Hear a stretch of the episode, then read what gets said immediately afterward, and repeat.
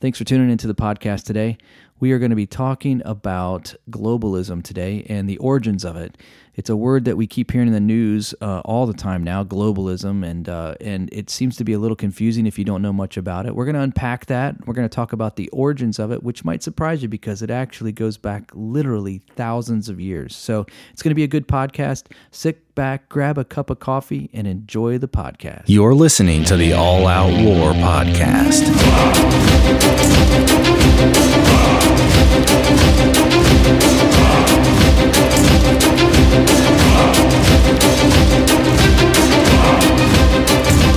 you. What's up, everybody? Welcome to another episode of All Out War. I am Turner. I love that intro of doom. It just gets me excited every time. I love it. I look forward to it every week. I am here in the studio with Rosey. What's up, Rosey? What's up, man? How you doing? Good. Hey, did you know that Sammy Davis Jr. Yeah. was also a Satanist? and he attended a lot of parties until he converted to Judaism. But at his shows, even after, he would save seats for Anton LaVey. Wow, really? I Really? did not know that. that's what I read. d- dude, you bring. I just love it every week. That's amazing. Read that on Mother Jones. Yeah. Well, Mommy man, Jones. we are in the studio this week. Rosey's here. Cody is not with us, unfortunately. He's dealing with some uh, family stuff with a sick kid. This is what it happens when you have kids, man. You got to take care of them. But he will be with us again next week, and uh, we have a guest in the studio this week with us, Jonesy. What's up, Jonesy? How you doing, G'day, man? mate. Whatever. Hey, I love that accent. Is It's, that, it's late. We're all giddy. is, is that an is that an Australian that that showed up?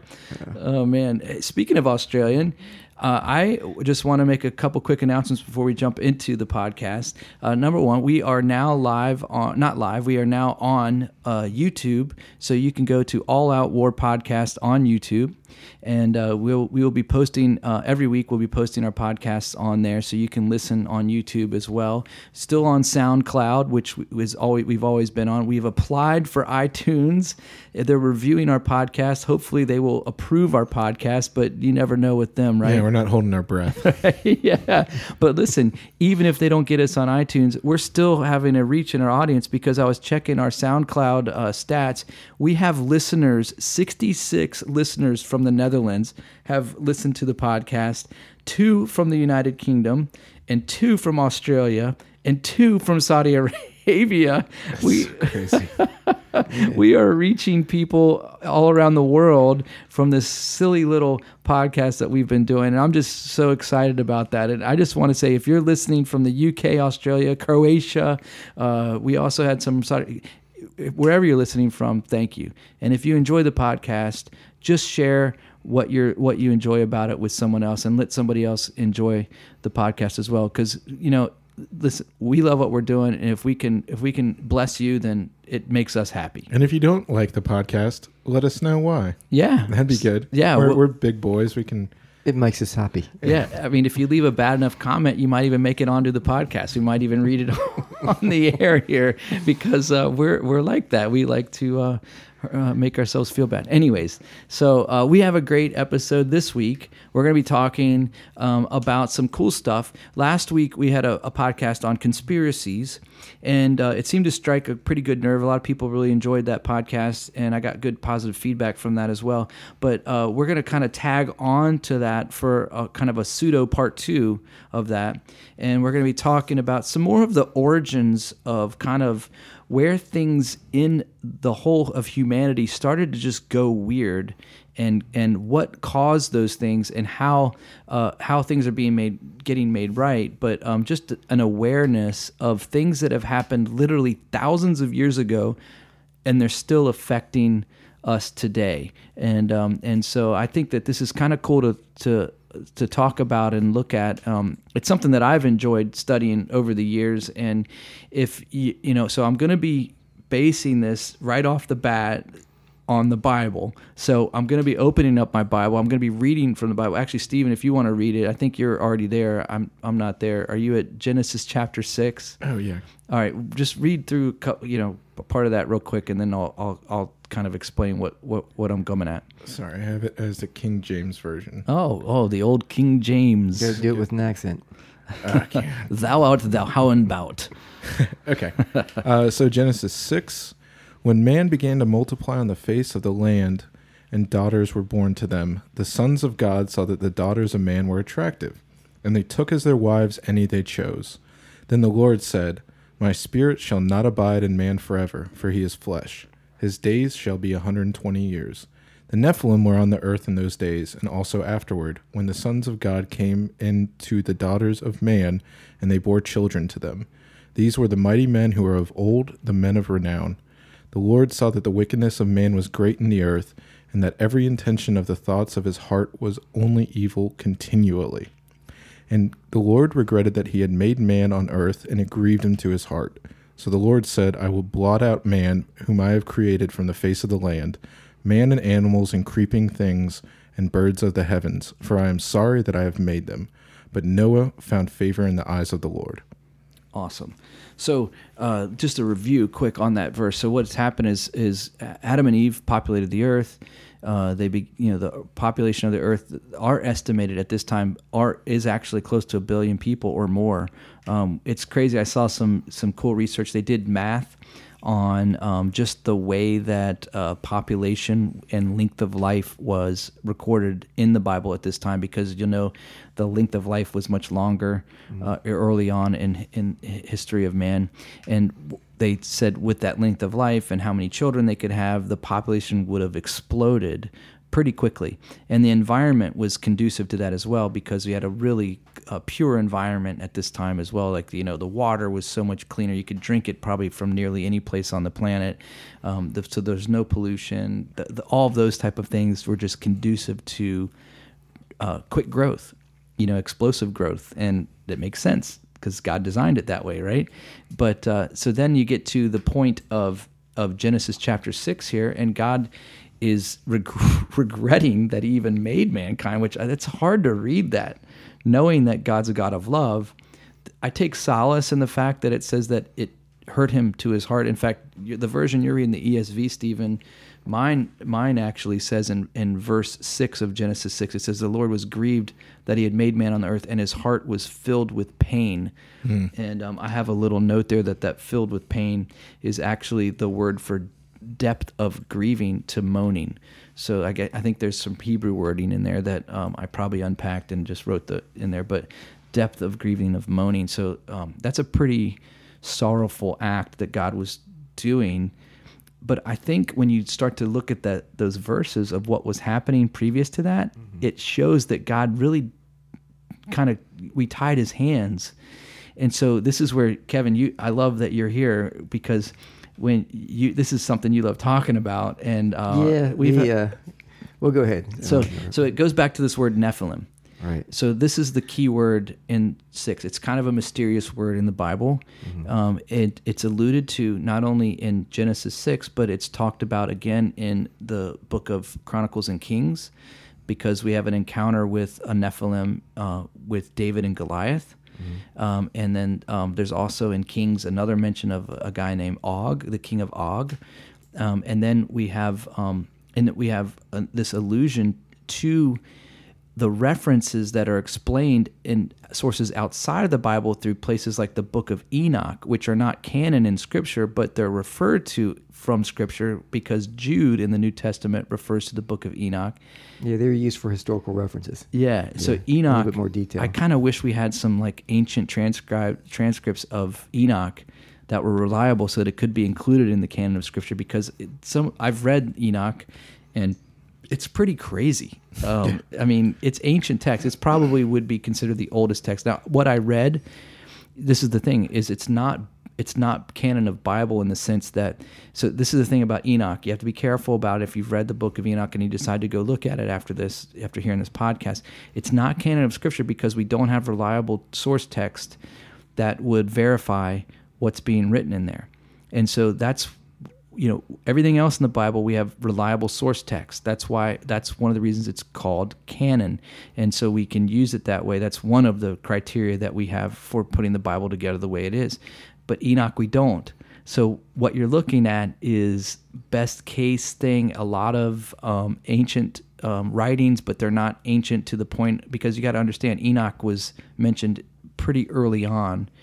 In I mean, he dies right before the flood. So Genesis five. You know, how far was did he? How far was he removed from Adam? Uh, he was he was well he was alive when Adam was alive. Well, yeah. So they all have firsthand knowledge. So he would have had firsthand knowledge of the account of creation. And that- Grandpa, that what, what happened here? Yeah. yeah, no, for real, yeah. And and so you have that, and even Noah was um, Noah's great grandfather was uh, was uh, or his his grandfather was was Adam's uh, dad or Adam's Adam's son. Autumn study. Adam's dad. Adam's dad was God. I don't know. I'm getting confused. It's late. You're right. But uh, but no, for real. So so Noah would have been able to um, have an account, um, a firsthand account as well, and then and then he would have Well, he saw it right the, the days before Noah. He, he watched it all happen. he watched it down. all happen. Yeah. So so I'll I'll preface this and So say the the Nephilim is the, the, Nephilim. Yeah. So um, you know, I apologize because I might be a little vague on the details.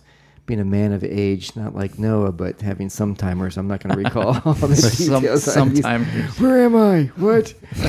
what? Is there still a Kmart? Um, but uh, the uh, and then what happens? I mean, every time I play a sport, I have surgery, and surgery results in me on the internet with Percocet at home for two days. so I I find all these great little nuggets of information on the internet.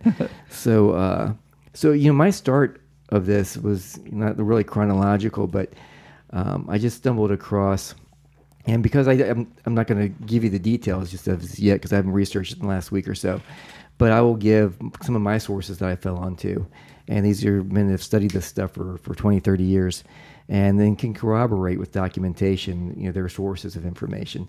Um, so, you know, I, I kind of discovered um, Marzulli. He's a pastor out in, in California, and uh, his uh, sorry, his um he he did a lot of research and was finding all sorts of archived information on giants in, North America, and and you can go back probably 100 120 years and you can like in microfiche in some of the libraries look at some of these old tribune papers and, and see an indian burial ground that was dug up and there's two gentlemen five seven five eight and with a coffin and there's an eight foot skeleton inside this coffin Wow. and and i mean those pictures are all over the place and uh, there's another guy stephen quayle he's documented this in books like the book of giants so there's an awful lot of pictures and references to this and that and the other but uh but when you go back to Genesis 6, it talks about the sons of man or the sons of God.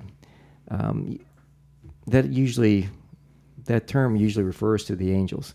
And so these were angels who left their first estate, who decided that they were going to take up this endeavor and for whatever purpose, but I'm sure it was contrary to God's will, and then take the daughters of men and produce their own offspring. And the product of that would be these hybrid demonic human um, beings, the giants, the men of renown, this and that and the other. Um, So they, that would be what they would call that, what we're labeling here from the Bible from Genesis six is Nephilim. the Nephilim. So yeah. Nephilim are when you say sons of God, uh, that was a reference to angels, and daughters of men would be human women. Mm-hmm. So you have these these angels that left their place in heaven, as Mm-hmm. Jude would say. The book of Jude says that they left their place of of, of heaven of glory Descended to Mount Hermon. they descended and then then they then they somehow connected with human race. Now this is confusing because there's a lot of the- theological debate within the church about can an angel procreate and how would all of that work? Because that becomes the the issue of sticking point for a lot of people. They say well hebrews says that or I'm, I'm sorry, uh, uh, Hebrews talks about angels, says that you may entertain angels unaware. So we know that they can take human form uh, at some level. We know like that would be a, a logical jump from that because of that verse. And Oh yeah, there's several scriptures, I mean, or passages that refer to that. With Sodom, I mean, they the angels there, that the men, they look like men right? Yes, because they wanted to rape yeah, them. exactly, yeah. No, that's what they did. No, I know. Quite disturbing. I mean, I, I mean, what kind of uh, like to rape and to want to rape it? I mean, it must have been a pretty handsome angel. Yeah, But at the same time, it's an angel. Like Right. that thing's got some power. You don't want to Yeah, get but on. were its they bad aware side. of it was an angel? I mean, Oh. that just looked like a human. Good point. Um, Good so, point. Yeah. Um, I mean, if you entertain them and not aware, Right. then then I don't think they pop down with wings on their back. Like, Right. Right. They're like- was- um, So so but but the, the, so then the, the rub becomes uh, the sticking point in the rub like like these uh, innuendos I'm making here. they can't procreate. They can't procreate. Like can they procreate or well, because but then it says they left their first estate. So are they out of the angelic realm? Um, and who knows what that means specifically? There's a lot of, you know, guessing in there. Yeah. You know, just kind of like the, the fuzzy-haired guy on Ancient Aliens.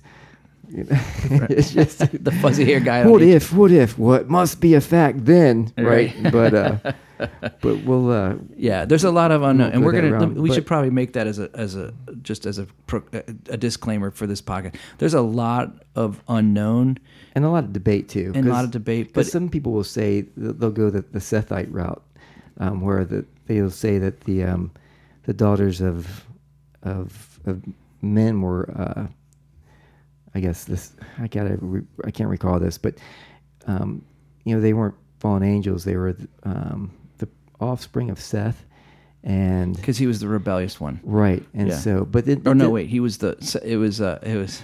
Seth was the the third child born. Yeah. because you had Cain, Abel, then Seth. Yeah, right. So And so, and there's a debate. Well, um, Chuck Missler is a good source for this too. He'll So- explain all this stuff in detail. So, Chuck Um, Missler, uh, L.A. Marzulli, Stephen Quayle. right? You know, they, guys. they kind of Yeah. go through all this stuff. Yeah. Um, but I mean, if in the big picture, if you look at, you know, there's a war going on in heaven, and you know, God is the all powerful. He is the creator. He's created everything. Um, what recourse does the devil have? Re- Really, none, other than he's here and he's free, and so his main mission is that if he can stop any one of God's promises, he can he's, he assumes that God's fallible, and he's never been able to do that, but he always continues to try, and so to make God a liar. right exactly Yeah, yeah. and so there's certain promises. I mean, there's two thousand prophecies in the Bible, and they've all come true. What are the odds in that? It's miraculous in and of itself, and a lot of these these prophecies have been corroborated historically, and they're factual. Um, so, but so this this uh, defiling of the human race and trying to destroy God's creation. Because if he can't destroy it, he always tries to pervert it. When you go back to the Book of Enoch, it says that these fallen angels uh, taught men uh, warfare and advanced technologies and, and all sorts of perversion, uh, husbandry. They were mixing animals. Um, and then it's kind of strange today because now we've got CRISPR nine and all this eugenics, and we're mixing and matching animals with with parts of humans and this and that and the other, and the references like the like it was the days before Noah. I just, I actually just saw this morning that there's some thing that a lung with a pig, human lung that they grew in a pig. Inside a pig, yeah. Yeah. Oh yeah, for harvesting or what have you, yeah. kidneys, you know, what have you.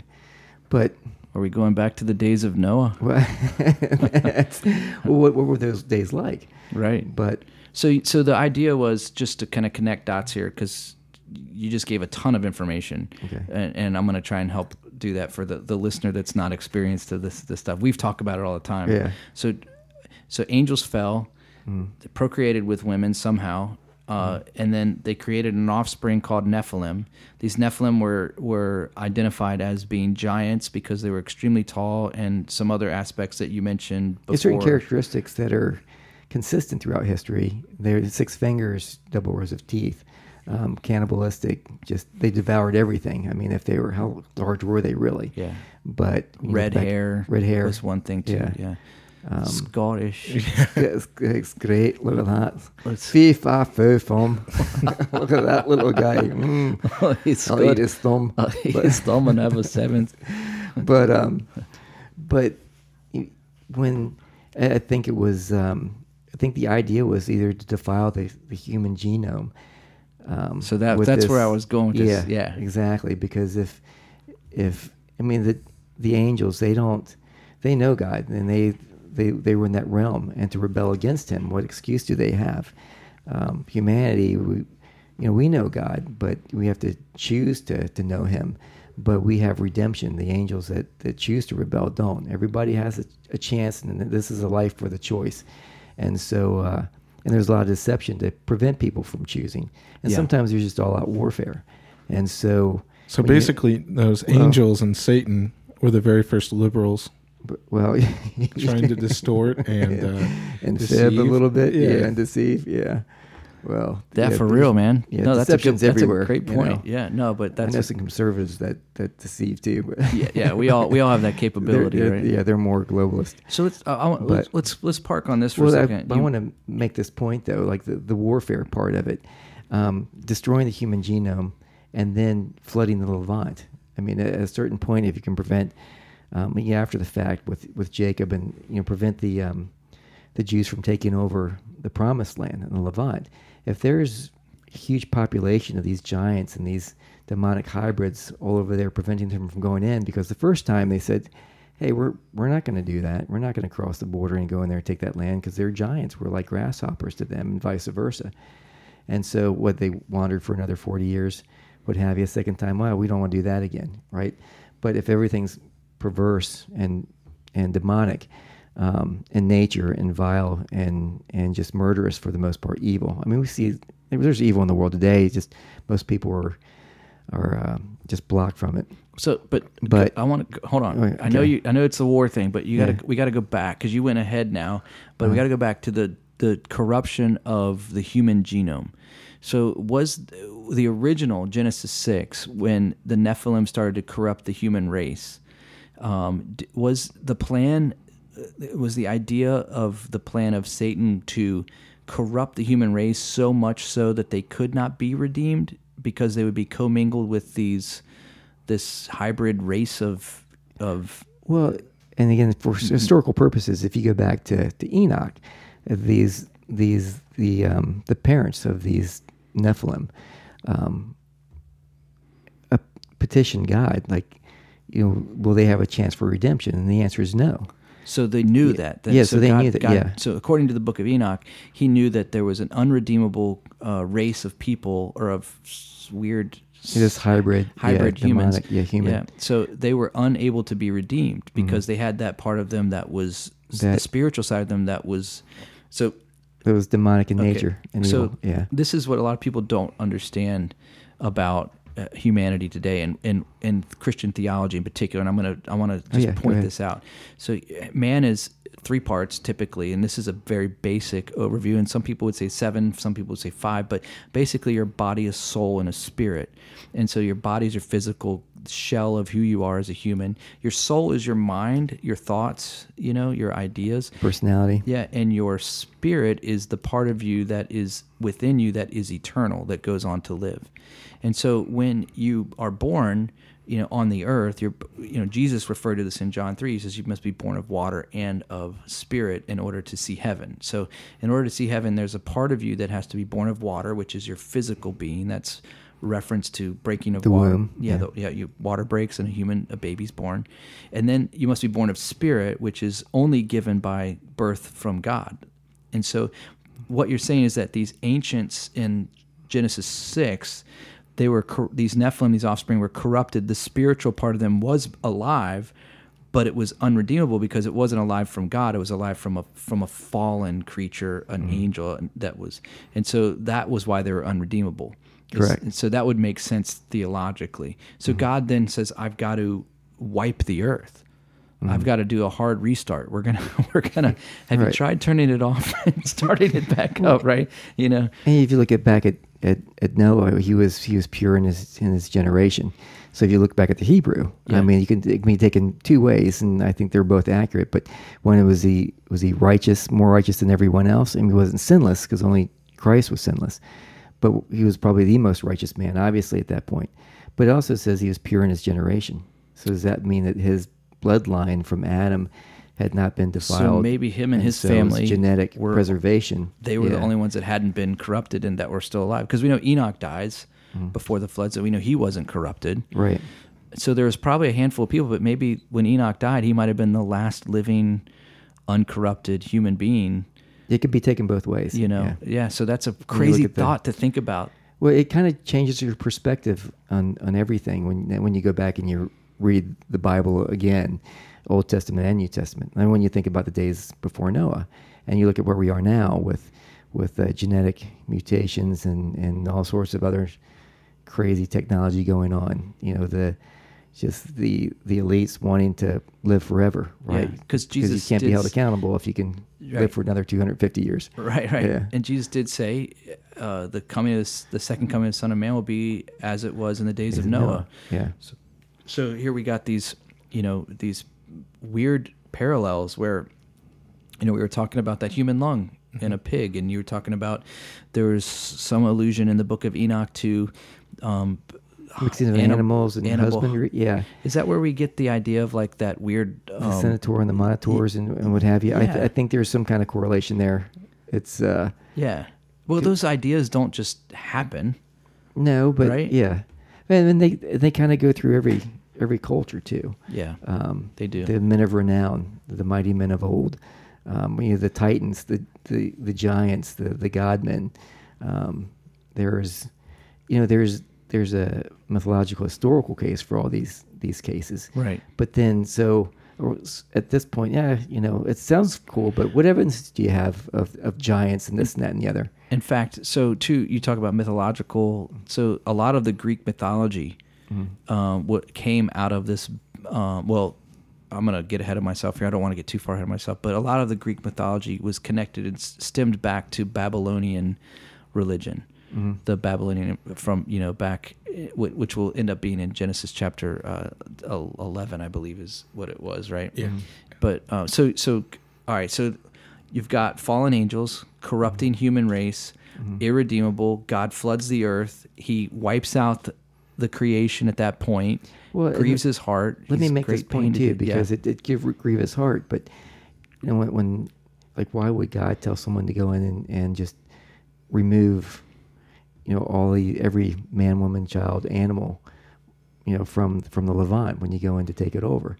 Well, it it seems a little drastic, So when and you no say one would ever. okay, but you're get, you're you're talking about when the people of Israel Mm-hmm. were traveling after Exodus in, to become. But I'm talking about still back in Genesis Okay, chapter yeah. six. So don't don't jump Yeah, ahead I'm on me. I'm gonna I'm. I'm gonna Yeah. I'm gonna hold you back from All that. right, Okay, reel I, me in. I know you got things to say about it, but so I want to keep the continuous thought. It helps our listeners. So as God destroys the earth, it grieves him, great pain. He doesn't want to do it, but he really his hands are tied. If the human race is irredeemable, and he only has Noah and his three sons to be able to kind of do a hard reset on the planet, that's really what he's left with. And so that's what he does. And so he does a hard reset. Noah and his three sons, they get off the ark after being on the ark for 40 days, 40 nights. They're actually on the ark for almost a year. It's like 300 and some days total where they're on the ark, which is, if you can imagine, like I always, uh, when you read the book of Genesis, Noah, the first thing he does, he gets off of the ark, he builds or he grows a, a grape vine, makes wine, and gets drunk. it takes time, but I, he has PTSD. The dude's got to have PTSD. How can you not? You saw the entire earth get destroyed. Like you saw everyone that Shocking. you. You're gonna, so you're gonna want to have a drink. You're gonna. I- I think if it ever warranted a, a day for a, a day for a, a glass of wine would be the day uh, that you get off the ark, right?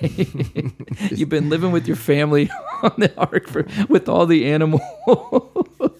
oh my gosh, it's a good thing we can laugh about it now. It's not a laughing matter. Obviously, it was a horrible moment, but God kept His promise. He wasn't going to leave us without an opportunity for redemption. Right. And he loves mankind so much that he was going to preserve this family, start it over, and then we've moved forward a little bit further. Noah's sons leave the ark; they populate the earth. We have what's Genesis 11, the po- the table of, or Genesis 10, the table of nations. So they're kind of going their different ways. And I, I, I just want to make this one point. I know I'm doing a lot of talking, and I apologize. ahead, yeah. Um, I'm just I'm one of those guys. I, when it comes to the Bible, I like to explain it out as best I can. So that's just how I am. But uh, there's a great book if you're listening, and you want to check it out. It's called Noah's Three Sons, and um, and it basically uh, is a scientific kind of angle towards this whole idea that all of the races that we have on the planet today can be traced back to three uh, host families. So, uh, so you would take Noah's son, you know, like even even the like where they went, like we, the Japanese race, how varied that is from like say an you know African, you know, but but genetically, that variance to get those skin tones and that all of that, it doesn't take a whole lot, and um, and it doesn't take a lot to get there. So um, what's really cool is uh, this book. It kind of kind of tried to explain a little bit of that. Now it's hard to find. Um, it it uh, it came through one of a, a Bible co- college class that um, I actually took, and um, and I have it only in digital form. I couldn't even find it in in paperback or hardback, so I had to find it like almost like a PDF. So, but no, Oh, I found it on Amazon. did you find it? Yeah. Oh, cool. How much is it? Seven bucks. Seven bucks. You should buy it. Yeah, well. Yeah, cool. But um, yeah, so Noah's three sons, uh, and so now the Earth is repopulated again, but now it's not a necessarily a fallen angel incurrence that is trying to rebel and destroy God's work. Satan is taking a different tactic, and he's trying to maybe do a little bit of a different tactic. Tactic, and that's what what we would call like uh, uh, what modern day would be called globalist, because he has this country called Babylon, and uh, this it's an area, a region. It would be in what is modern day Iraq, and uh, Babylon is located there. And the king of Babylon is a man by the name of Nimrod, and he could be a man. He could be a he could be a second incurgence of these fallen angels because in the flood, angels don't die, right? They're not Yeah, it said they were they were there and they were they were there for times after Right. after the flood. Because it does actually say that in Genesis six. It says the Nephilim were there and the days following. So we know that after the flood they still came, and we know because of like you mentioned a minute ago, uh, King David, and uh, he fought Goliath, the famous David and Goliath. Right, that's a story. And Goliath had six fingers, and he was nine, eight, nine feet tall. I think is what it said. A weaver Yeah. staff, whatever a weaver staff was. I think they were nine feet long, but. uh anyways so you've got this table of you've got this tower of babel that the people of babylon begin to build under nimrod's instruction and he wants to build a tower to reach god and this ultimate rebellion to mm-hmm. god and so god takes action yet again and he takes and he confuses all of the languages and scatters them across the earth. So now we go from having one community, one language, m- real easy to to, to uh, dis- disseminate information, you know, and uh, then it's broken down, and everything's changed now, and then God's not going to let them reach them. And so let's talk a little bit about that, the whole Nimrod and Well, there's another good source for that, would, or two sources. Would, one would be uh, Dr. Michael Lake. He wrote this uh, the book called The Plains of Shinar, and so Ooh, cool. yeah, they they assume well, you know these these uh, primitive man wanted to reach heaven, so they put a tower on the top of a hill so they could touch the clouds and and thus they could reach heaven. But the plains of Shinar are, are the plains, right? It's this low point. And but uh, what was the purpose in this this tower? Um, you know, was it just to kind of reach the clouds and assume um, that they could breach heaven? But when you kind of get into the details in the text, it does talk about, you know, the goal was to break, um, break into heaven and declare war on God and and the angels. Um, and when you talk about about Nimrod, it says he also became Gibborim. Did you look that up? Because it, it was almost like he he became a, a godlike man. And so did he have like the the men of renown or what have you? What what did he what did he actually become? He had advanced knowledge um, of, of certain things to declare war on God, and so it was more of a a, a breach, a rebellion, um, and not just you know, a bunch of guys shooting arrows up into a cloud and trying to. Right. We're going to stick an angel with a four point. Um, but I mean, there's there's a lot to that. But you know what it was also was like the first world government.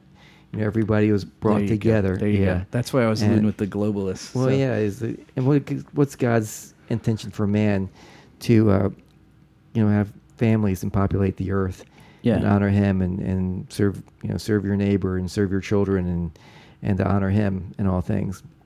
But then when you take Nimrod and this first globalist agenda to put everybody together and uh, and create rules and to control them, And he had a Um, false religion, Baal, the right? the Babylonian Babylonian religion. one world government, Yeah, one world government, false religion. one world religion, Yeah, and currency. and yeah, and, And- uh, standard currency. Yeah, and what's crazy about that is uh, Jesus actually mentions the God of prosperity, which was their money, uh, in the New Testament when he says you can either serve God or mammon.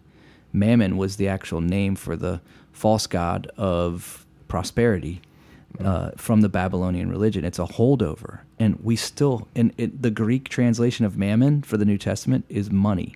That's why it's, some of your Bibles would say, "Oh, you can either serve God or money," and we think of it as like, "Oh, well, I don't want to be this person that is like, uh, you know, uh, greedy and all that." Yet you don't, but there was a much deeper uh, reference that Jesus was making there when he mentions mammon by name, because they had shekels and they had they had all these other currencies in the New Testament in in Jerusalem at that time. He could have said you could either serve God or shekel or God, you know. Yeah. But he said mammon. He used that word mammon, referencing back to the religion of Babylon.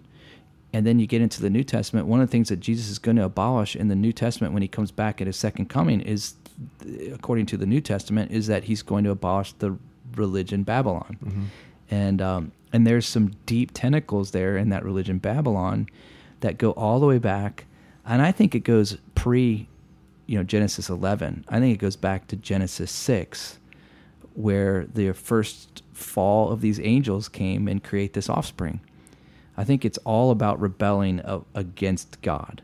That great conspiracy that Satan led at the very beginning. He was the conspirator. You know, he was mm-hmm. the, he was the one conspired against God and and you know deceived a third of the angels to fall All right. from heaven as well. conspire. He had an agenda. An You know, agenda. People, you say conspiracy. Oh, conspiracy theory. Well, it just means an agenda. Everybody has an agenda. Yeah. Whether it's a tribe, a nation, or you know, every nation has intelligence uh, apparatus just to see what the other guys are doing, and Mm. so uh, it's because everybody has an agenda. But there's good agendas and bad agendas. Yeah. But you know, Nimrod kind of being the first prototype of a globalist agenda um, to conspire to control everything, and we've seen that through history after the fact, with you know all the way up to modern times.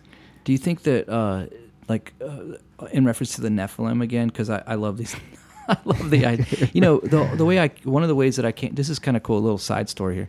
One of the ways that I came to faith um, was there was a seed planted in me in the second grade. Um, I had a friend. His name was Carl Moley. And Carl, if you're listening, I owe you this. But Carl was a Good old Baptist. His family was Baptist, but they were from Germany. And Carl was really tall. And in sec, uh, I would say not second grade. I apologize. It was sixth grade. We were walking home from school, and I jokingly said, "Man, you're you're so tall already. How tall are you going to end up being when you grow up?" Right? And he, his parents were both tall. I remember. And he goes, "I don't know." I said, "Maybe you're a giant." Like I was like joking around. He goes, "Yeah, well, there was giants." And I was like, "What?" At, at, now you got to understand. I never was raised in church. Never went to church. I, I was the first person in my family to become a you know a, a really card carrying Christian. So uh, what happened was is he says to me, "Yeah, they're in the Bible," and he tells me the story of David and Goliath. Right. So he's he's like witnessing to me. I don't even know it, and I don't even know if he knew it. Yeah. I mean, but uh, so I that stuck with me. There was real giants, like for real. That wasn't just some you know fairy tale or myth that you know mythology.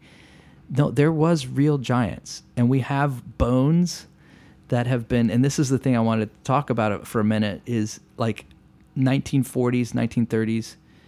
They unearthed some bones. well, yeah, and it goes back through history. Um, Yeah. you can find it all over the place, and So we have photographs. oh yeah, you can Google image giants and then see like the old Ohio Tribune newspaper, and then this and, or what have you. These old um, microfiche images of two guys five foot eight standing beside this this coffin with a skeleton in it that's eight nine feet tall, and uh, so How awesome would that be Oh, to yeah, find though? Yeah, and, and it's, it's wrapped in, in Native American uh, tradition in North America. Yeah. And so, um, and, you know, I think it was, who was Marzulli found this one guy, read this student's paper or what have you.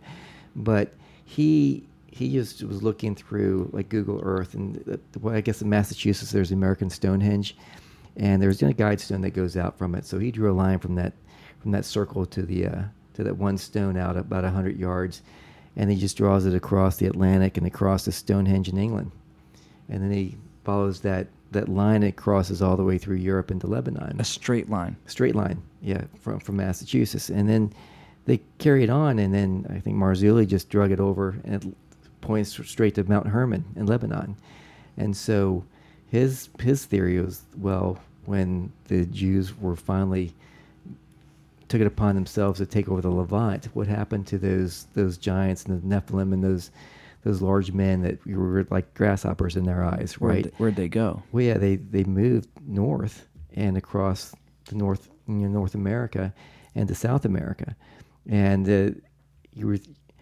and if you go back to Native American tradition too, like the Hopi and the Four Corners, they talk about these these na- Native American burial grounds, but they weren't, you know, the Indians that were buried there. They were like a lot of these giants, and then. Um, I mean, it sounds strange. It's, it's kind of weird just talking about it. But then when you see the, some of the photographs and you go out, um, there's a guy who was, uh, you know, self-made archaeologist, but he went out in the island of Catalina, and uh, you know, he he would dig up all these giant bones, and he took some pictures of them, Yeah.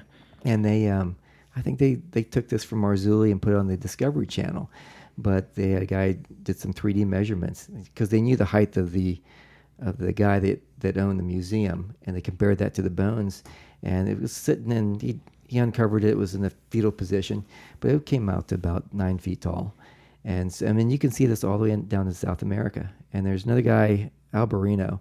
Um, he grew up in uh, Peru for a little bit, but he did some research down there. They go into all these old museums, and they find these these diaries from the conquistadores. And as they're as they're writing some of their about some of their adventures going through South America, they they talk about well yeah we found these huge bones and we just assumed they were the bones of the dinosaurs on this river bank that had been washed away and then we turn the corner and then there's another huge bone but now it's a skull and so the the hilt of our rapier to the tip was from the eye socket to the back of the skull. Oh wow. Well, yeah, and then when you look up, well, so, So it's like an Spanish. arm. can- well, it's Like 36 forearm. inches long. Yeah, wow. yeah, 36 inches. I mean, that's how. I mean, how long is that, and how tall would that? A the skull body- was yes, 36 yes, inches. si- yeah, that's insane. That's probably a 20, 30 foot That'd giant. just huge. Yeah. Yeah, and Ma- just sitting in a, you know, some random in a riverbank. yeah diary. Oh right. From, yeah, from uh, yeah from a few hundred years back talks about Wow. all these giants bones that were discovered. But why is it no one talks about it now? And but Yeah. within like 150 years ago, everybody talked about it. Well, that was common thing. knowledge. Like I was gonna say, like we have these old like so. What would happen is they would unearth these these skeletons, and then they would call the newspaper, and the newspaper would come and take pictures and write an article about it, and then the Smithsonian would come, and then they would take the bones, and then we'd never see them again. They'd never hear of them again. They'd be gone, and so there could be a cover up from the Smithsonian. Why would there be a cover up? Why? That's, that's a conspiracy theory. That is is a conspiracy theory. No, for hundred I'm percent. joking. that would never happen. Not the Smithsonian. No, right. Yeah, Indiana Jones was true. Yeah, there's a giant warehouse somewhere in, in you know Northern Virginia with Right, uh, yeah. all this. with the bones. But you know, but people ark. have requested, hey, you know, my grandfather had this small museum and he sent this to you. Where is it? Oh, we've lost it, or oh, we never had it. so And why do you think the- they cover it up? Like, what's the re- why would they Well, cover that up? I think it because it it contradicts their narrative and and corroborates the biblical narrative. I mean, if I mean if if you found the ark, well, like unbelievable, the Bible's true. How many times have you found something in the Middle East or in, in Israel, especially in the West Bank, that that proves that the, the Philistines were an actual tribe because they found a coin with their name on it, or something like that, or the Hittites or something else. Yeah. And every time they find something that corroborates the biblical narrative. Um, but and so you find the ark. I mean, it did say that, um, you know, he was to put when Noah built the ark, he was supposed to put uh, tar pitch on the inside and the outside. Well, I mean, I could speculate, but was it just because God wanted to preserve it, so at one point it would be found, and then again prove the biblical narrative? Yeah, that would be great. Well, yeah, and there's another guy too that he he went around to all these different, wrote a book or DVD, and uh, I th- you know the, Su- Sumerian tablets, those scrolls. I think they're in the London Yeah. uh, museum, and and there's one there's a little narrative about um, a world or a world flood, and it talks about these eight people on it, right? And that old because there's only a handful of people that can still read that Sumerian script. Yeah. And uh, so the professor that was saying, "Oh well, it does talk about that, but." You know, it was just a local flood. It wasn't a worldwide flood. And he goes, "Well, are there any other references on the scrolls that talk about that?" He goes, "No, but he goes, what's this one? It's got little pictures on it." He goes, "Well, yeah, but you know, this is the uh, just a drawing of the world with the eight continents and the uh, and the or the with the continents and the oceans." And he goes, so, so they did have an, an idea of of what the world was if they knew where all the continents were and all the oceans were. But it was And- flat. The Earth. the- don't get me started. yeah, I don't believe in the flat stuff. But uh, the um, but no, I mean, in his own words, he's yeah, because they said they only knew local, but no, obviously they didn't if they knew. Yeah, I've heard all that the con- before too. yeah. It's it's funny to me. It's like all of these different uh like rate like tribes and stuff. Ancient tribes have a story of a localized flood Yeah. at the same time. Mhm. But they're, all over the world. But they're spread out Yeah. all over the. World. So it was like a bunch of little localized floods, Oh, yeah. or it was a legit worldwide flood. Well, yeah, the desert, Yeah. the high desert plains in Peru, and I mean, all over the top of uh, Grand Canyon, there's there's fossilized sea creatures in the silt that, that kind of proves Yeah. that. I mean, Yeah, they're So finding fish yeah. bones and and and seashells up in mountaintop regions, which shouldn't. Well, and that's there. the controversy, right? I mean, a little bit off topic, but you know, the the, the, the variance in years in, in Darwinism, right? The, Right. man did not walk with the dinosaurs, but there's uh, archaeological flats in Texas that that show. You know, it's one thing to show. Um, you know, a dinosaur print beside a human print, but then there's another thing when you see a human footprint and a dinosaur's toe going over top of it. Well, but I didn't think they, they lived together. Right, yeah, which one came Well, first? well, wait a minute. Right, you the know, one- what was that? You Yeah. know, Well, so squelch. Yeah, I think. Well, I you know, there's there are some people that believe that the dinosaurs made it onto the ark. You know that they, that Noah actually had little. You know, dinosaurs. We think of them as gigantic. You know, and some of them were really big. Mm-hmm. Like, but a baby one wouldn't be that way. So if you had a baby brontosaurus and a Or ones that, like, obviously were in the water. Right. Because there's a lot of water ones, or ones that could fly, Well, maybe. There's there's another guy. This is intriguing too. A guy, he's an old scientist, good Christian guy, um, Stan Deyo, but he he had a theory that um, that the Earth used to rotate at a different pace, and so there was less gravitational pull.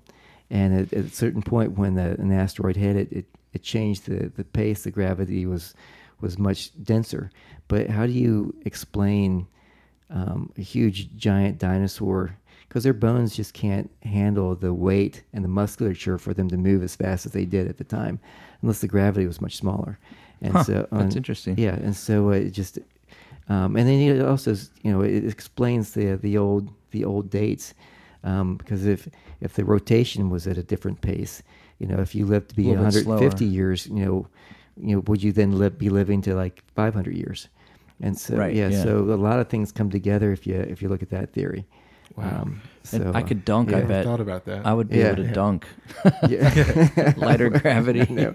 Well, yeah, I'd be a lot taller. I'd have ups for Yeah, sure. At least six one. Yeah. yeah, right. No doubt, dude. That's amazing. That's really cool. I, I, I always am intrigued by some of that stuff, and, and and you're right. I think the the the issue is narrative is not being met, and so they have to kind of hide it or keep it from coming out the way that it needs to be exposed. I mean, all, everyone. If you ever go to the Museum of Natural History up in you know D.C., Washington D.C., I mean, there, there's an entire section that kind of walks you through evolution. And what's crazy to me is that uh, and this is Smithsonian made and everything, and they endorse it, they promote it. It's still a theory, but yet they have it there on display as though it's real. And they have like these, you know, they try and you know have Well, some, but it's fallen apart it's a hundred so many years. Yeah, and, and they would. I think they thought by now it would be proven, but it, it, it it's gotten worse for them. Right. And so, I mean, you look at. I mean, there's a big debate. I, it's, well, a handful of years ago, this one scientist she found some some congealed membranes inside of a dinosaur. Well, that can't happen because you know beyond four to five thousand years that it petrifies. Hmm. Well, what does that mean? Right, those things should be millions of years old. Right. Oh no, you pour a little water on it. It's it's kind of spongy. Like, that couldn't have been more than ten thousand years old. Well, that can't be. It's, science is contradicting science. How Right. does that, how does that happen? So because um, they took their theory as fact and Well, And like yeah, like a lot of things, right? right. So um, but there's so many unknowns to to some of these things. But the, so that's cool, man. So now, so we've got the. We're going to jump back forward now. So now you have the Tower of Babel was established. It was broken down. The language was scattered. Uh, there was this first one world government, one world currency, one world religion, all of that, which was, you know, we can, you know, as believers, as Christians, we look at that and say, okay, well, obviously that was inspired and, and authored by Satan yeah, but but uh, they move forward because God breaks that down with the Tower of Babel. He scatters the language, and so uh, but now there's just uh, now God is going to bring forth a nation and bring forth a tribe and then a family and then a Messiah out of that nation, and so now the now the cons- the cons- great conspirators' plan is to prevent that from happening. And so the nation would be Israel. The place would be the Levant that you keep talking about in that area. And uh, we know that when uh, when the people of Israel go into Egypt and they stay there for 400 years, they become slaves. They get rescued out by Moses uh, after being in there, and they're they're a million people strong. They're gonna they're gonna go across the Red Sea. They're gonna go. Ac- they should only. It's literally like a two day uh, a trek, but it ends up being forty years for them because he's trying to get them to be right with him, uh, which is seems to be the theme, right? God, yeah. he's always contending with us, but uh, he wants to bring them into a land of their own so that Messiah can come out of because he had foretold that he would be from a tribe, from a nation, from a you know all of these things. And so another promise from God that El Diablo wants to break. Right, yeah, he just wants to cause God to look like a liar. So, but so Joshua is takes over after Moses dies, and he's going to lead the people into the promised land. And he sends he's one of the spies that goes over. Joshua, Caleb, they go in, they check out the land, and they say, "Lo and behold, guess what? The men are giant. They, the, uh, we look like grasshoppers." And so, but I don't know if they're cannibals because they talk about the the, the grapes were the size of men's heads. So Oh, that'd be a pretty big grape. yeah. Well, then again, you're mixing it. I mean, Could have been like, technology, huh? yeah, you know, genetic manipulation early on, right? Yeah. Through advanced knowledge of of all things. Okay. So do you think that the angels that came down from the fallen angels gave them that technology and knowledge and all of that? Well, I, I would think so. I mean, you think they'd have advanced technology because when you when you look at the uh, at Giza and Chichen Itza and all these old ancient um, structures. yeah, they they all they all line up astrologically um, to the stars with precision. I mean, you, you've got some. A lot of them have been just completely unearthed and destroyed, but they're you know hundred thousand, what fifty thousand pound stones that came from two miles away. I mean, how did they have that type of technology to Yeah. move that stuff? Yeah, for real. Um, yeah, we it'd be a huge effort on our part to, to do anything similar. And then you can you can look at some of the, uh, I guess the cornerstones from those, those they've been built over time and time again. But some of the foundations of some of those old buildings in, in Peru and, and and South America, I mean, it just looks like you know huge stones that have been melted like marshmallows and and pushed together. I mean, how do you you don't carve that, right? What kind of technology do they have to? Dragons. Uh, oh yeah, Fire breathing Fire-breathing dragons dragons. melting the stone. No, but so that technology though that they gave would have been even useful for like the genetic stuff too. So what you're saying, so like, not mm-hmm. only to build, mm-hmm. because obviously they were some weird building. Now here's here's my take on this. So these angels, right? Jesus makes a statement in the New Testament. He says he says uh, where I'm going. Uh, you cannot come with me now, but where I'm going, I w- I'm going to prepare a place for you, and I will come back, and I will, and I will bring you with me. And uh, he says, I'm going to prepare a place for you. And then some of other versions, and uh, another gospel refers to it as, "I'm in my house are many mansions." and uh, and we get some a glimpse of the construction of what heaven would be like at some level because John in the book of Revelation when he's taken up the streets are gold and he describes gates and things like that and walls. Um, and so somebody has to build that stuff right? Somebody has to build it. So the angels are at work. They're God's servants. And so a fallen angel would have technology on how to build, how to move things. never thought of that, And it just wouldn't be supernatural. It wouldn't be like, oh, I can like like Jedi mind trick that rock to move over there. I think it was like they had hands-on technology that they used, and it's amazing how much God actually does that in our lives all the time, right? You know, And I mean that kind of goes to the the whole thing where you hear all these like the Hindus have these old stories about people arriving in flying saucers or you know stuff like that and giving them all these ancient technologies. So it even kind of it even kind of explains like this narrative that's pushed by like ancient aliens and stuff like that that you know they're, they're looking secular people are looking at these things and going human humans can't do this alone right so it even kind of gives credence to this like whole U- thing like UFOs, like like the- basically the bible already answered it like you know what i mean like it it's definitely totally br- it's up. definitely brushed up against it. right Yeah, it, I mean that's for sure. But and it, I, can't- I got to go back and find all this stuff I used to read back in back in the day. But there were some other guys that were doing um, some research on alien abduction, and uh, there's like ten thousand people over so many years, right? It's just an exhaustive study, just too much data to filter through. But they try to look at well, what are some of the the key variances that we can find that aren't common in all of them, and they started looking at faith and religion, and I think they they found that what ninety percent of the time someone was abducted if they were if they just in a panic said the name of Jesus, poof, they were back where they were supposed to be.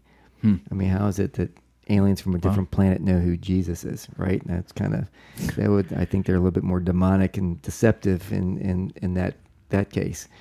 Um, Yeah, but, yeah, I, I mean- believe. Yeah, I mean that, that that just makes more sense to me than Yeah, you go back through the ages, right? Whether whether it was in medieval times or what have you, there was always been a name for something that's been unexplained. So whether they were, you know, fairies or or um, incubuses and succubuses, ghosts, hey, apparitions, watch whatever. mouth. What? or Kant. Um, the uh, but there's always there, there's always uh, there's always a name for them, but there's no explanation for them. But I think they're just continued. They're demonic spirits that deceive Yeah, um, to be whatever they want you to think of them at the time. Just a, a, a good distraction. Yeah, So totally. Yeah. So then the question come the, the question that I, I'm off often asked is if they did it before the flood, and then they came back and we see giants after the flood with David and Goliath. Why aren't we seeing giants now? And could we see giants now? What would you say to that? No, I, I, I don't see why we couldn't, but we just don't. And and, and what is the point? Um, the uh, well, there's there's a couple theories. I Yeah. mean, I'm not sure how late you guys want to stay up tonight talking about them, but I know Well, three in Well, general. throw a, but throw a theory out. Yeah, let well, let's talk I mean, about it. there's, um, well, and too, I think what was it the uh, is it the angels that were held in lock and chain under the you know in the abyss, waiting for the time to be released in Revelations, um, which was that um, was it seven or eight? I don't recall, but um, you know they were So those were the There- angels. What about those angels, though? well they were. I mean, are those? Well, I mean, I guess you need to go back and define. that. You had the the fallen angels, who were the angels, and you had the uh, and in, and from what I, in my best understanding, the Nephilim, the offspring. Those I think they're the demons. I don't think they really have a, a place to go. So they're, I mean, they they're have the ones to. being held Oh, so I'm gonna, Yeah, so I'm gonna blow your mind right now. So, right. uh, it- uh, talking about demons. Right. A lot of people believe that demons are fallen angels. That's just a new name for them. That they that they were angels that were once in heaven. But I heard a theory on this, and it really got me thinking that you have fallen angels that are fallen angels, and they still Ephesians talks about you know the the talks about the power rankings of different levels of um, you know of demonic forces, you know the principalities and powers of the air Right. that Ephesians talks about in Ephesians five, and then um, and then uh, uh, the theory I heard was that the demons were actually the disembodied souls of Nephilim Yeah. that were destroyed at the flood. So you have fallen angels, and then you have demons, and it's not that they necessarily work together either. like in conjunction with one another. So you have demonic possession, oppression, which could be the result of a disembodied spirit of a dead hybrid. and that's why I'd want to kill and be evil and rebel and do all these things. that is its nature. Yeah, but it probably does have to submit to Satan because of the fact that well, it submits to God, Jesus. We know that by His name the demons tremble. But I was gonna say that that kind of leads to if go with me on this one.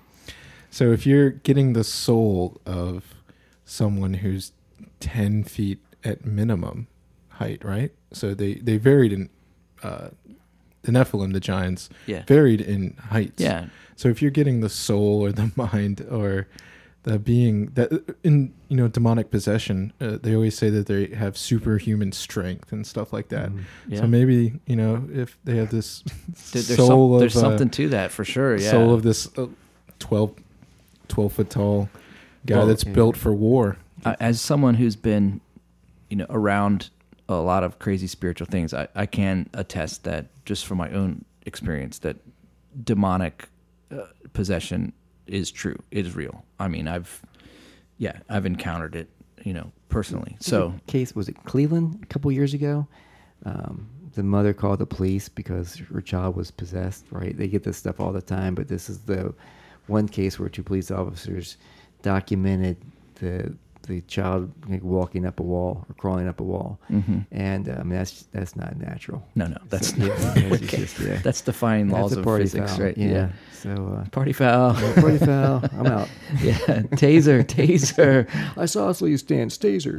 right but yeah so so so you have the possibility of this complete rebellion that's unseen but driving forces it's creating and it wants to do this ultimate rebellion of a recreated one world government re- recreated one world religion recreated one world currency because we know that mammon is what people need you know money does make the world go round in that It's a, sense it's a form of No- control. yeah, it's a form of control. That's right, and uh, and so you have all of those things working together, and they're working together to bring us back to that place once again.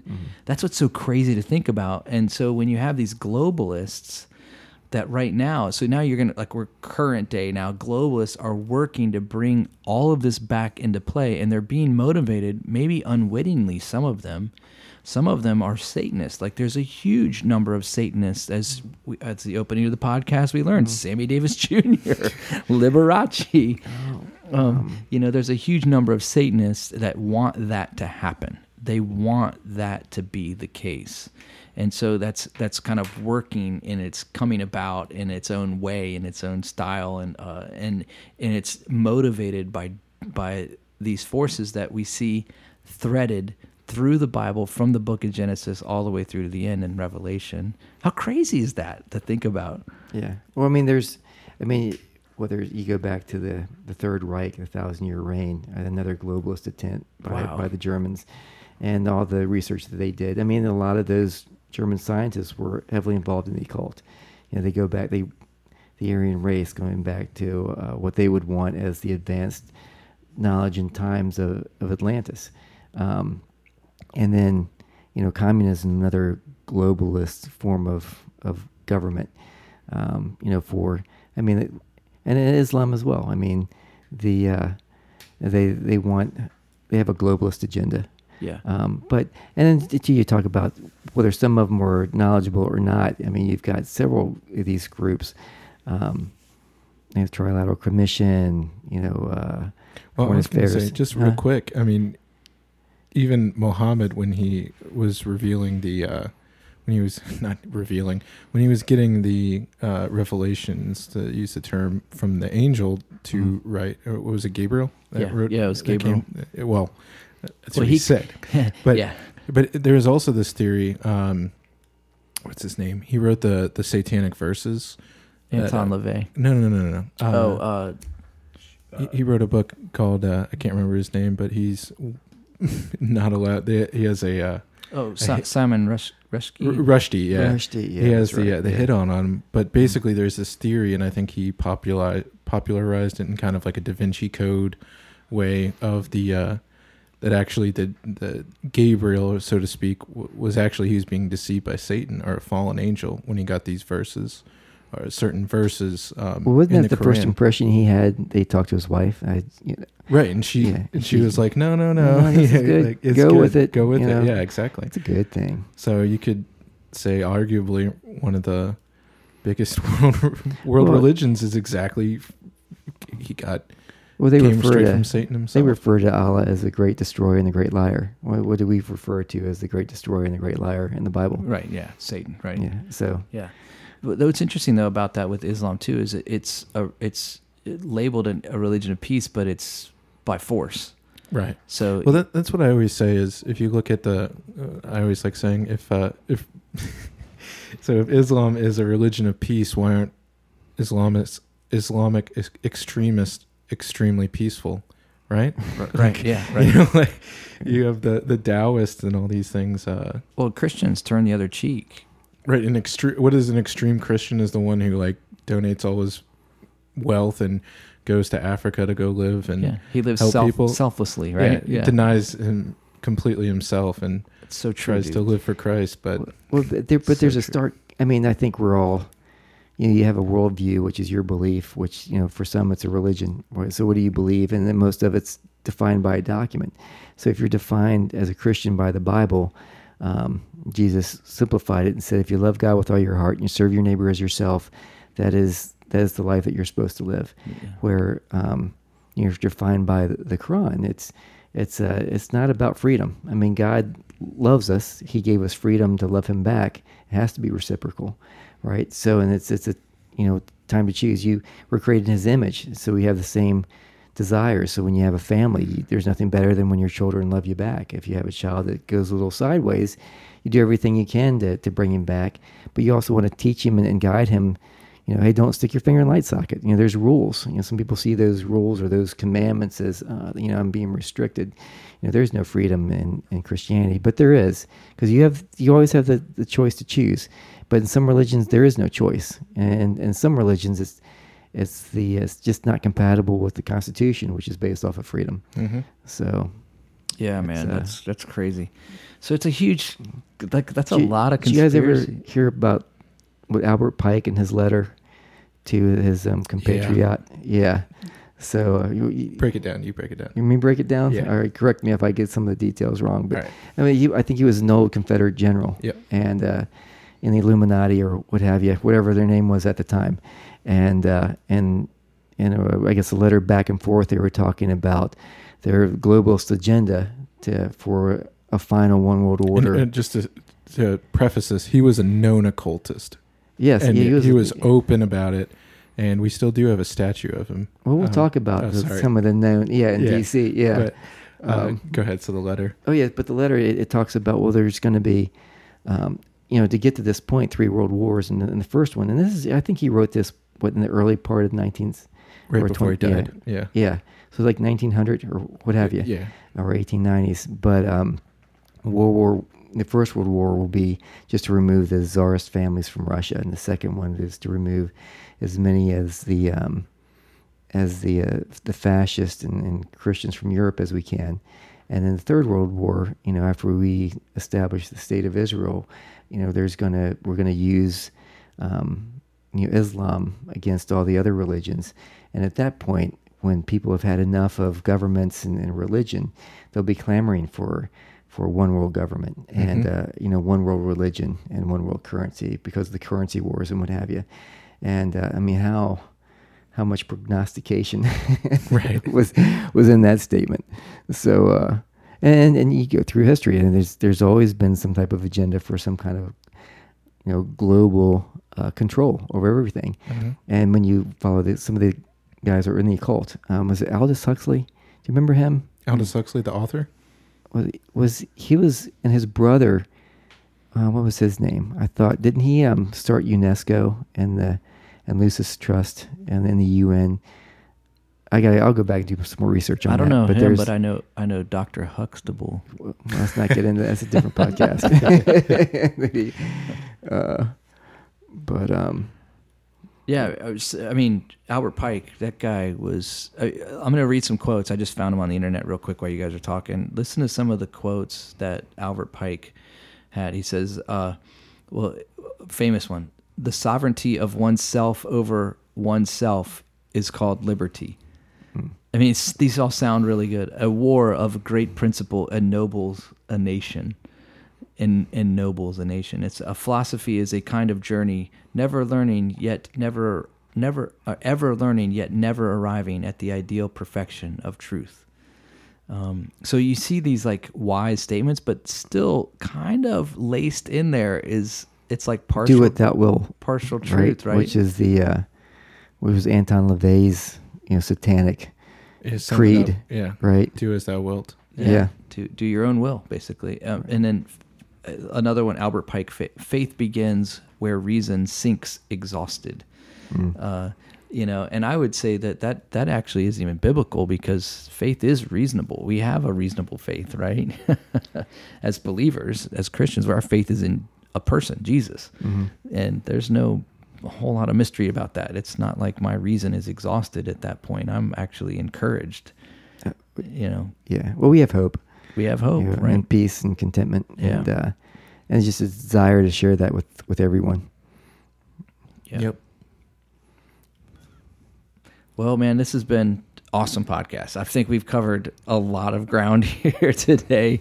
We went from Genesis 6 to Revelation, the end of Revelation. You rabbit trailed like crazy. We did. No, we actually did a little bit of rabbit trail, but pretty solid case through. I mean, so, you know, you can see where the beginning rebellion from Satan goes in to, de- to destroy the, the human race, mankind, and then set up a, an ultimate rebellion against God that courses itself through history uh, in, in many ways. And the globalist, one world, one religion, one, one currency is the theme that he established. And that Yeah, he- he basically gave the blueprint early on as to modern day globalism. So maybe we'll have to get into that next time. How yeah, uh, move from the past now that we have a history about it yeah. and see how it I think the the whole idea of globalist, globalists and Illuminati and all of that too is something that we should unpack at another time because a lot of people don't even understand it. It's like Illuminati is actually trendy right now, and people don't even understand. I mean, I saw a Taco Bell commercial Yeah. that was kind of mocking the Illuminati. But it's that- it's well documented. oh yeah, it's Yeah. documented, but a lot of people don't know it. You just Right. gotta you gotta research it, find it, and look it Well, up. you can talk ab- and uh, do a cast on mass deception and mind control. Oh yeah. Yeah. We started mind control in our last podcast, the MK Ultra and stuff, Oh, with, yeah. uh, which I called mind control MK, but it's actually Monarch. It's a butterfly. I- Yeah. yeah, I made a stupid. Anyways, but look, Kevin, man, it's been awesome having you. on always the, fun. Yeah, it's it's cool, and and uh, we'll have you on again sometime if uh, if you want to come back on, and uh, and uh, we'll we'll continue this. There's so much about these things, and it's just fun to talk about, and it's interesting, and I just want to encourage you know again uh, the verse that i read last week and and jesus said this himself and it's a great verse for us to end on. Uh, you will know the truth and the truth will set you free. Uh, you gotta you've gotta come against the lies and you've gotta embrace the truth if you want to You gotta read your Bible. you gotta read that's right man. You, gotta, read find the truth and seek it. find it yeah. And he says if you if you look for me with all of your heart you will find me. And uh and and so uh you know and jesus said i am the way the truth and the life no man can come to the father except through me and i don't think there's a better verse to end on so thanks guys Amen. Rosey it was good hanging with you again yeah, brother. absolutely. And, uh, I was pretty silent on this, but I was just taking it all in. There's so much. i know i'm a blabbermouth awesome. no, I learned a lot sitting here. So yeah it it's was fun it was fun jonesy thanks brother Thanks, brother. we'll catch you next Appreciate it. time and all of you guys listening see ya Thanks for listening to the All Out War podcast today. We hope you enjoyed the episode. If you want to know more, you can visit us on the web at alloutwar.us or you can find us on Twitter at alloutwarcast. Hey, thanks again for listening, and we'll catch you next time.